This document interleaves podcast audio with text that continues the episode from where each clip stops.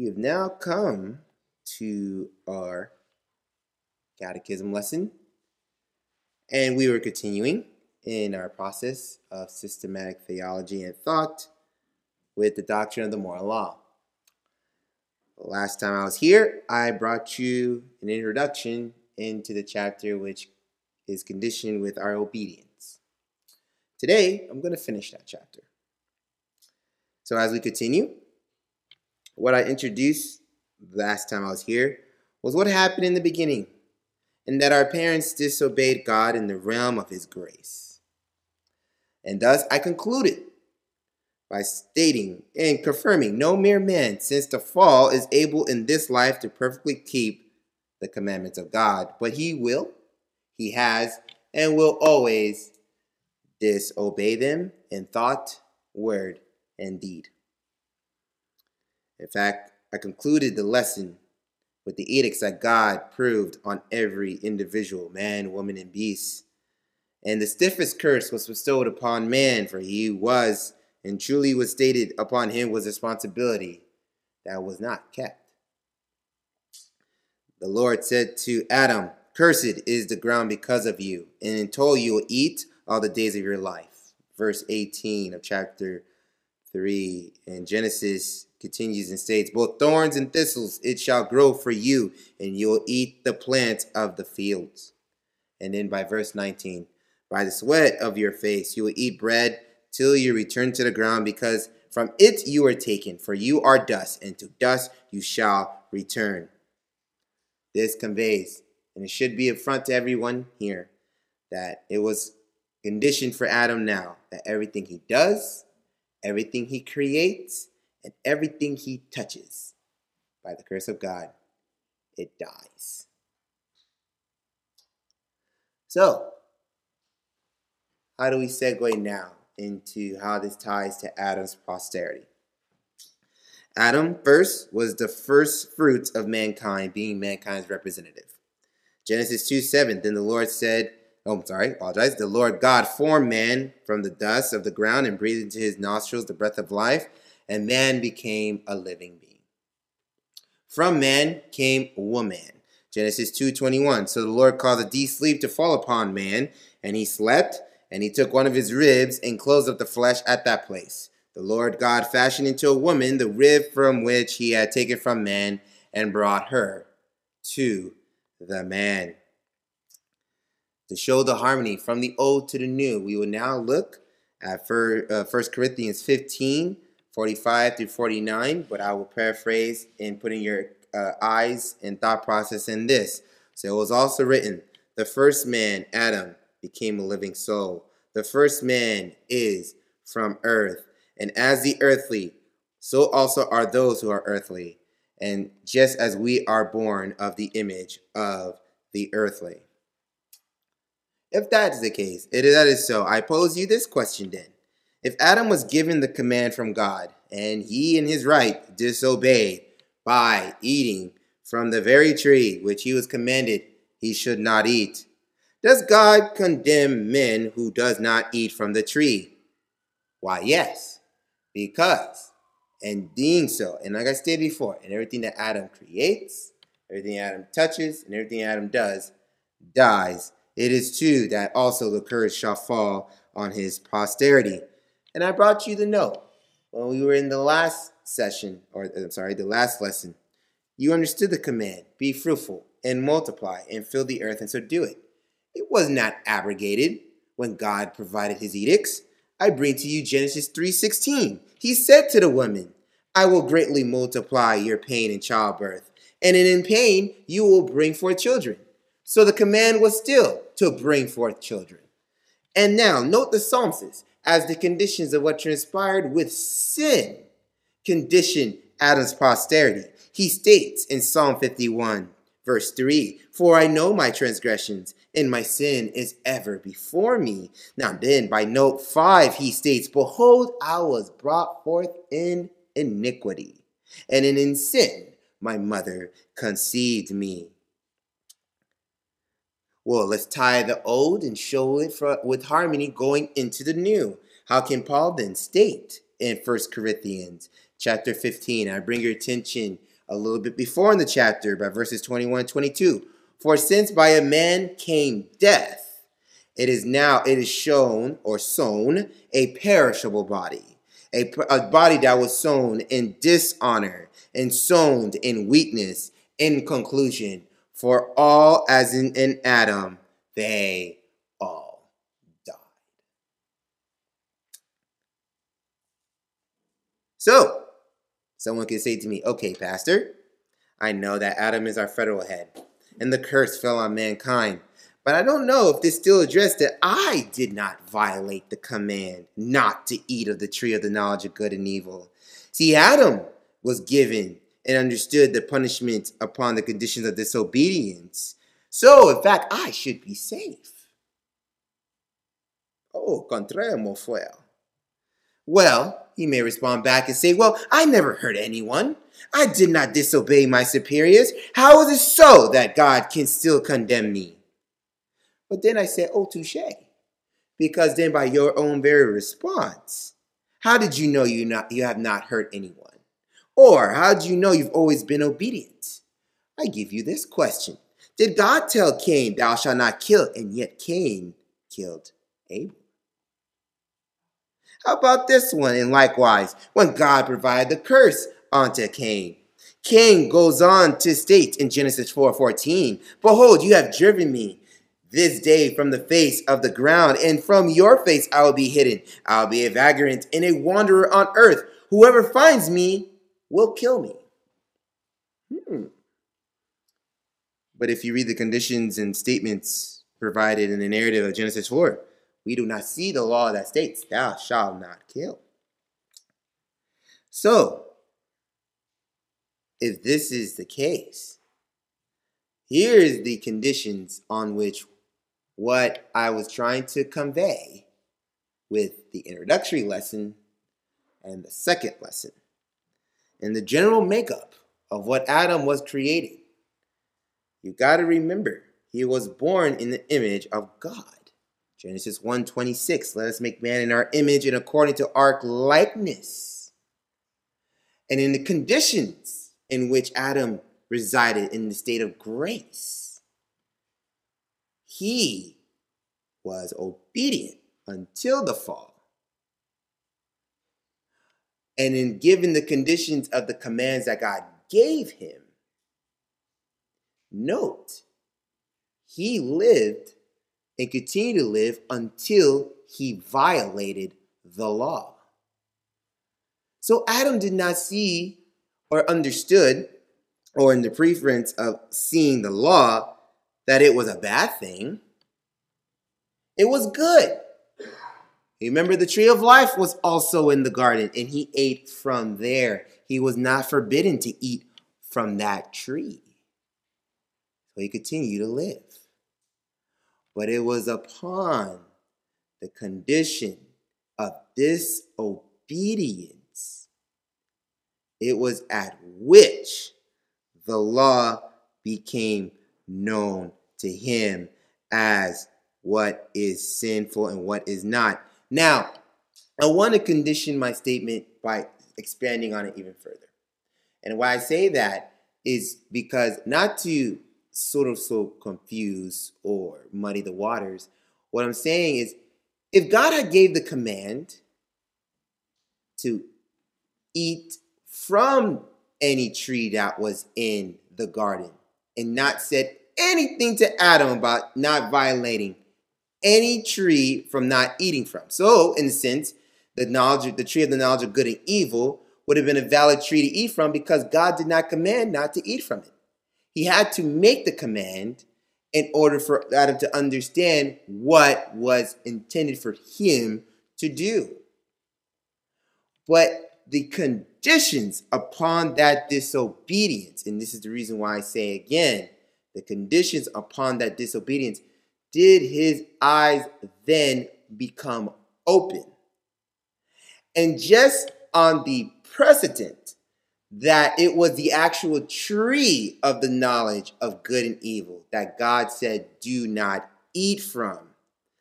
That comes from a ramification of the disobedience. So you see, the fact that he ate from the tree, violation number one. What did the tree then possess? Was a sense that Adam felt he now had autonomy to know what was good and what was evil. And so when the psalmist states, and I bring your attention back to Psalm 51, verse 4 Against you and you only have I sinned and done what is evil in your sight. It is a condition upon which, when Adam disobeyed God, everything changed, including his conscience and the understanding that being made in the image of God, the law was written on his heart. And upon the condition of obedience, he didn't see it as an issue for obeying. I mean, did he know death until he disobeyed? You see, this is why, and I'm going to bring your attention to this Romans 2 12, 14 through 15. For all who have sinned without the law will also perish without the law. For those who have sinned under the law will be judged under the law. I want to bring to your attention that no one is without excuse, even though you may have stated, I, quote unquote, didn't do this, and I, quote unquote, didn't do that. Many people like to bring this argument forward, but they lose the fact that they are tied to Adam by him being our representative in the garden.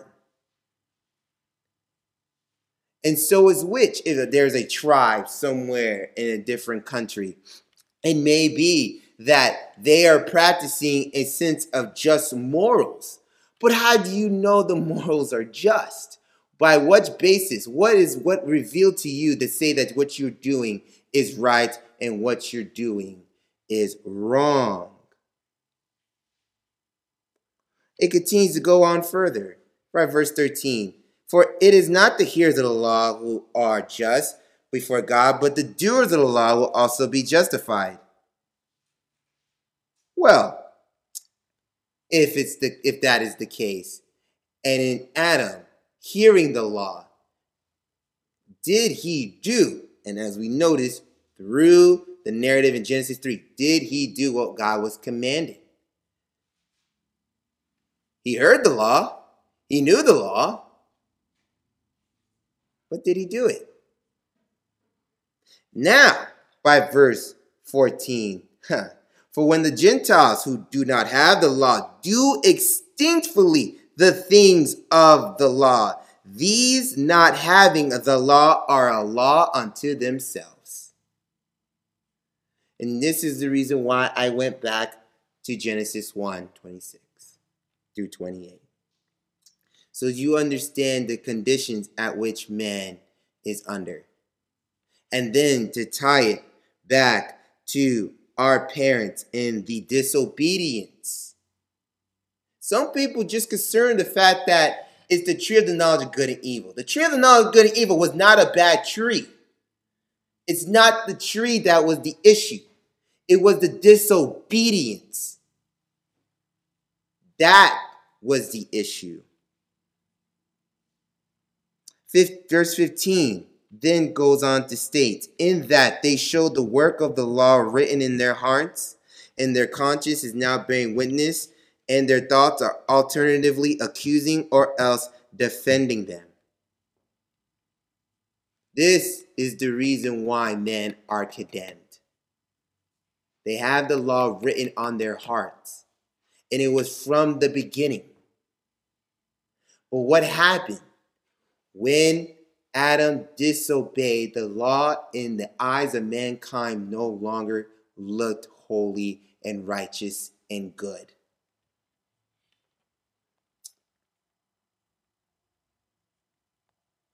Now, let me bring this all to tie even further.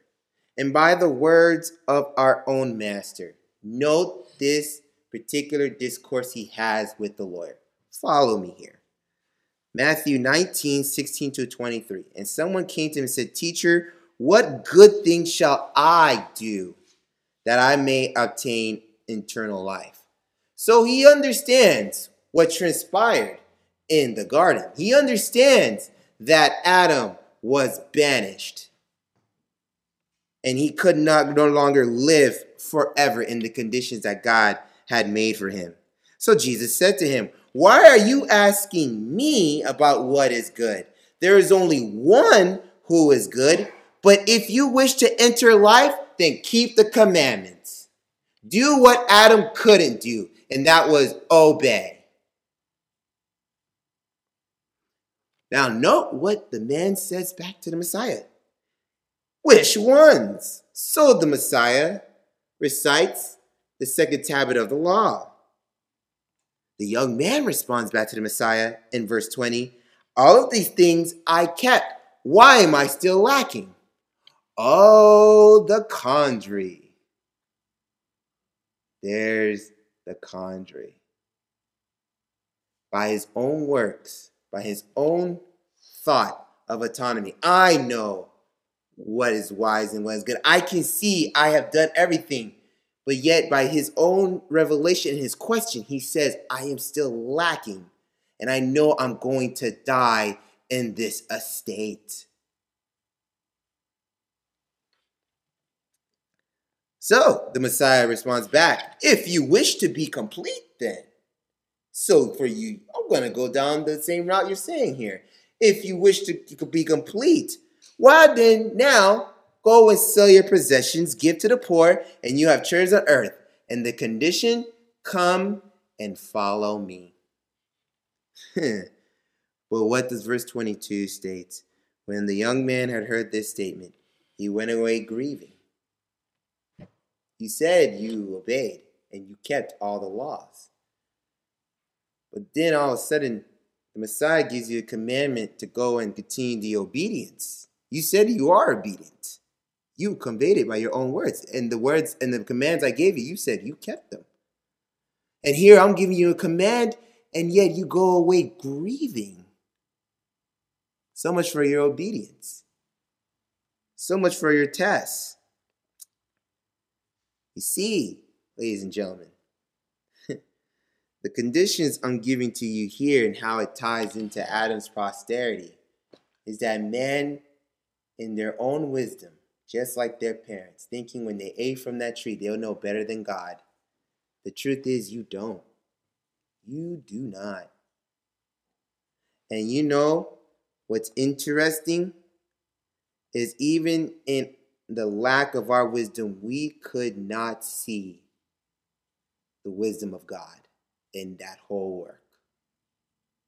But how can we now say how can we now condition that people are to obey? Well, the hope was not lost. Because you see, when the Lord provided his will, I bring to you Romans 7:12. It was an understanding that his law is holy. That was the intention. That his commandment is holy and that righteousness was good. I want to even go by a further proof of this. The schemes I gave you with the workings of the garden in Genesis 2. It was a show that he wanted to keep man upright. I mean, in fact, I'll give you this. Genesis 3 7. In Adam's wisdom, when his eyes was open and he saw the shame in his nakedness, he and Eve sewed fig trees together to make for themselves loin coverings. But what does God do in redeeming them.